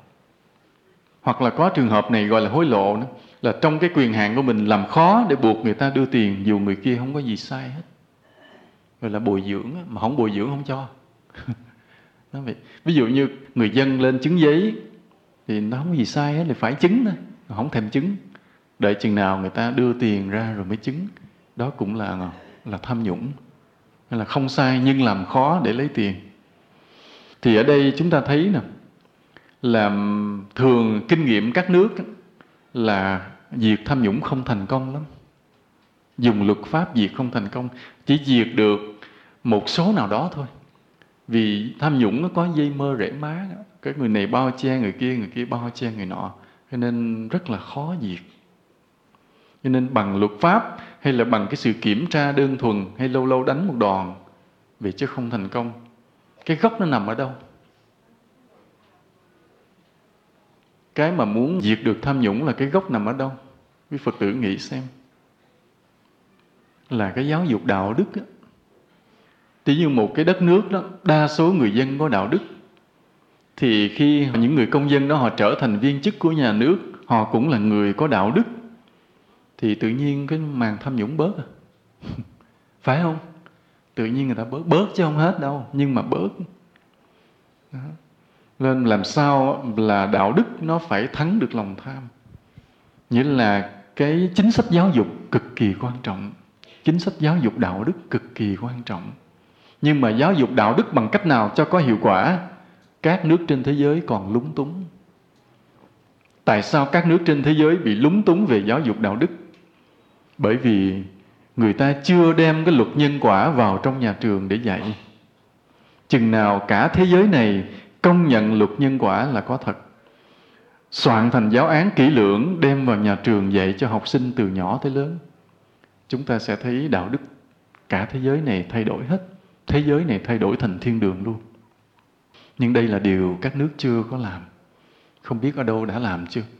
Nên tất cả những người Phật tử chúng ta phải cùng chấp tay cầu nguyện cho điều này.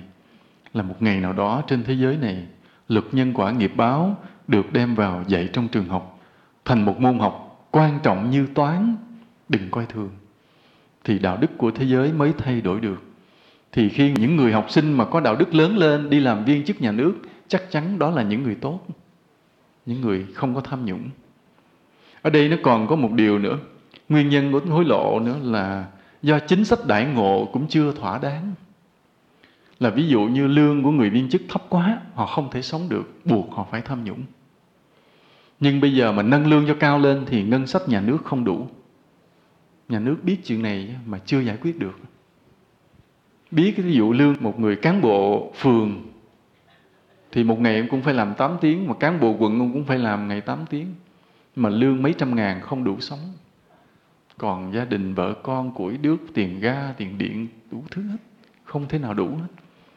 Trả thêm, với cả cái đất nước này thì ngân sách không đủ mà trả ít ít như vậy thì chắc chắn là biết cái người đó phải có cách kiếm thêm mà ông mắc ông làm ở trụ sở không thì ông kiếm đâu có về nhà, ông nuôi heo trúng số được cho nên chắc chắn có tham nhũng đây là bài toán khó giải quyết nên chúng ta phải hiểu điều này mà thông cảm. Nên ở đây là chúng ta không có phê bình mạnh, vì đây là điểm nhà nước cũng khổ tâm lắm chứ không phải không đâu. Tuy nhiên ở đây chúng ta đưa ra một cái hướng theo tinh thần của Đạo Phật. Và chúng ta thấy hướng này giải quyết được một phần lớn. Một phần lớn ở chỗ nào? Là ở chỗ trở lại câu chuyện mà Đức Phật kể về cái ngụ ngôn mà người cõi trời đọa thành loài người. Ban đầu do làm biến và sợ hãi, phải không? Do sợ hãi. Và tham lam khởi lên. Tham lam khởi lên thì càng mất phước. Thì cũng vậy. Còn nếu chúng ta không sợ hãi cứ sống hy sinh vị tha, tự nhiên mình đang xuất hiện cái phước cõi trời. Tôi có biết người phật tử, người này cũng trong thân tộc mà tôi không muốn kể rõ thôi. Làm bác sĩ. Làm bác sĩ thì lương nhiều không? Cũng không đáng kể. Không mở phòng mạch riêng. Chỉ đi làm bệnh viện thôi. Mà sống thoải mái. Mà không phải do bắt chẹt nha mà chỉ bằng lòng thương yêu thôi. Tôi từ cái kinh nghiệm này mà tôi dám nói mạnh cái người bác sĩ này thế này, rất thương yêu bệnh nhân. Không cần biết người đó có tiền hay không. Mà biết người đó là nghèo thì lấy cái phần thuốc, phần của mình đó đem cho luôn. Mà người nghèo quá, móc tiền túi cho luôn. Cái người bác sĩ này, còn người mà không nghèo khó lắm thì thôi. Nhưng mà với bất cứ bệnh nhân nào cũng chăm sóc rất tận tình, rất thương yêu thì trong số bệnh nhân cũng có người có tiền chứ không phải không không phải ai cũng nghèo hết. Mà cái người giàu vô bệnh viện, họ có xưng họ giàu không? Không, họ giấu. Họ giấu tại sợ bị làm tiền. Nhưng mà thấy cái người bác sĩ này chăm sóc tận tình, thương yêu quá, xúc động, về nói với con mày, con hỏi nhà bác sĩ, con đem bao thơ tới tặng cho bác sĩ đó dùm ba. Thì bác sĩ đó chăm sóc cho ba rất là tốt mà người bác sĩ đâu biết ai giàu, ai nghèo, ai cũng thương hết. Vậy đó, mà nhờ cái tiền đó mà sống thoải mái, mà rồi lấy tiền đó làm phước tiếp, do không sợ hãi. Còn nếu mình sợ hãi, lương thấp quá, sống không đủ, bây giờ phải tìm cách làm tiền, bệnh nhân nè, để cho có sống nè, thì chính sợ hãi sinh ra tham lam và mất phước. Còn nếu mình không sợ hãi, cứ sống vị tha, không sợ hãi, tự nhiên mình có cái phước cõi trời phước cõi trời là phước sao? Là không phải lo lắng mà vẫn no đủ. Đó, không sợ hãi. Cứ vị tha, đừng lo đừng lo mình thiếu. Tự nhiên sẽ được no đủ.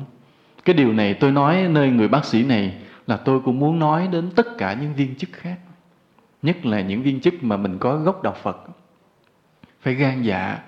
Nên tuy có thể là cái tiền lương còn thấp, nhưng đừng sợ đừng sợ hãi. Hãy hy sinh hãy phụng sự, hãy cống hiến, hãy vị tha. Lo cho dân, cho nước. Đừng sợ hãi. Đừng sợ lương thấp quá, mình không có chẹt nó nó không xì tiền ra, không đủ nuôi vợ nữa con. Đừng nghĩ như vậy. Cứ hy sinh, cứ vị tha, cứ thương yêu. Mà nhất là đối với người nghèo thì càng giúp đỡ tận tình nữa. Thì không ngờ là phước cõi trời xuất hiện liền.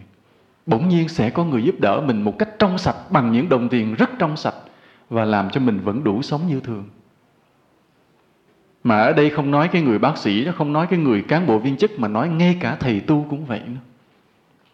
Ví dụ người thầy tu sống ở trong chùa đi, mà sợ chùa mình không đủ sống, xoay sở cách này cách cơi kia, chắc chắn sẽ càng lúc càng thiếu phước, và cứ phải đi lo làm kinh tế. Còn nếu cái người thầy tu nào, người tu sĩ nào dù tăng hay ni, không sợ hãi chỉ tận tụy lo tu và lo cho đạo, lo cho chúng sinh, lo cho phật tử. Không sợ hãi đói, phước cõi trời sẽ xuất hiện là tự nhiên no đủ, tự nhiên no đủ. Và điều này tôi thí nghiệm nơi nhiều người lắm, cả bản thân tôi cũng vậy. Tôi cũng không sợ hãi, có nhiều khi trên chùa cũng thiếu dữ lắm. Nhiều khi không biết là ít bữa nữa là đệ tử mình sẽ sống như thế nào, có khi nghĩ nhưng không sợ. Nhiều khi cái số tiền dự trữ trong quỹ của chùa không còn bao nhiêu mà gặp người nghèo lên chịu không nổi vẫn phải xuất ra cho. Không sợ hãi. Vậy rồi thầy trò vẫn sống được lây lất năm này qua năm kia. Rồi vẫn có những phật tử thương giúp đỡ lại đúng lúc. Những lúc gọi là thấy sắp sửa là đói tới nơi, tự nhiên chư thiên hộ pháp cũng cho người tới cho tiền. Nó như vậy. Nên đó gọi là phước cõi trời đó. Là không phải lo mà vẫn no đủ.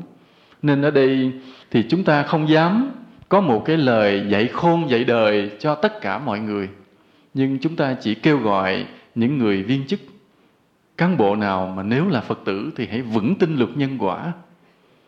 Là không sợ hãi, cứ tiếp tục cống hiến cho đất nước, cho nhân dân, bằng tất cả trái tim thương yêu vị tha của mình, thì rồi mọi việc sẽ tốt. Tự nhiên đời sống gia đình sẽ vượt lên. Cái chỗ này là chỗ mà nhờ tin được đạo đức, chúng ta sẽ vượt qua được tham nhũng. Đừng sợ hãi có một số vấn đề khác chúng ta nói liên quan tới đề tài tham lam này chút. Có một cái cô phật tử này, có được một người bạn thân ở bên lào mời đi du lịch. Nhưng mà rồi, sau đó cô biết rằng cái người bạn của cô bên lào là sống bằng nghề buôn gỗ trong rừng. Thì đó là tội phá rừng, phải không? Nên cô khước từ không đi. Thì cô nói là nếu con đi là con hưởng cái tiền bằng tiền phá rừng, con sợ tội, con không đi. Tấm gương rất hay không hưởng cái đồng tiền mà mình thấy xuất phát từ tội lỗi. Đây cũng là cái không có lòng tham á.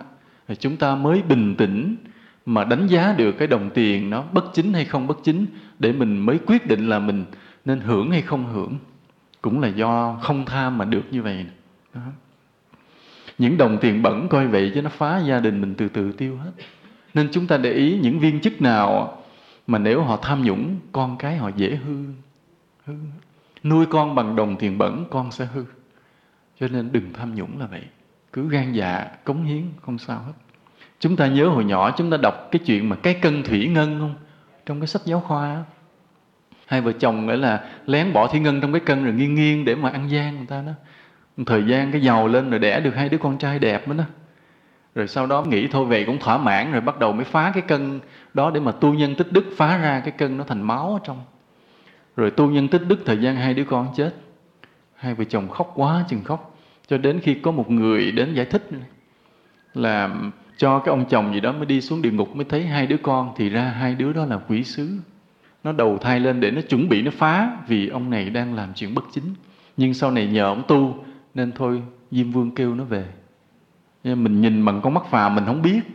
Nhưng mà bằng cái con mắt tâm linh thì mới giải thích rồi mới thấy nó hợp lý. Tại sao cái người làm thiện lại gặp chuyện bất hạnh? Không phải. Chuyện đó là chuyện tốt của họ mà mình nhìn con mắt thường mình không biết.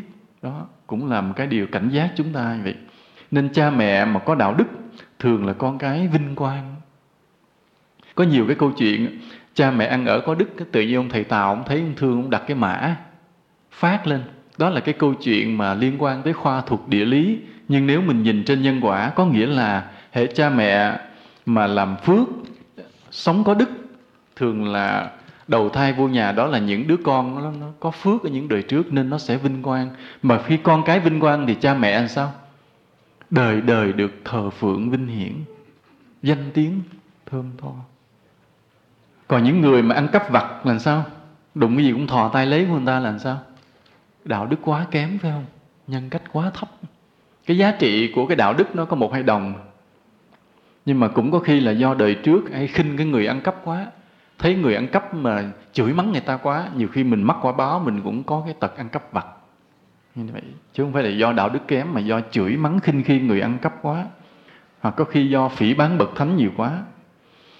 Nên cha mẹ nhớ phải tập cho con cái đừng có tham. Hễ con cái mình từ nhỏ nó có cái tham lặt vặt là phải quyết trị cho tới nơi chứ không lớn lên nó hư mình mang tội lây. Cái này hôm trước mình nói rồi. Còn những cái khác này tham ăn. Thì có khi hồi còn nhỏ thì do cơ thể đòi hỏi, mà lớn lên là do hưởng thụ một cách ích kỷ. Đàn ông mà thích nhậu nhẹt, tức là ích kỷ quá.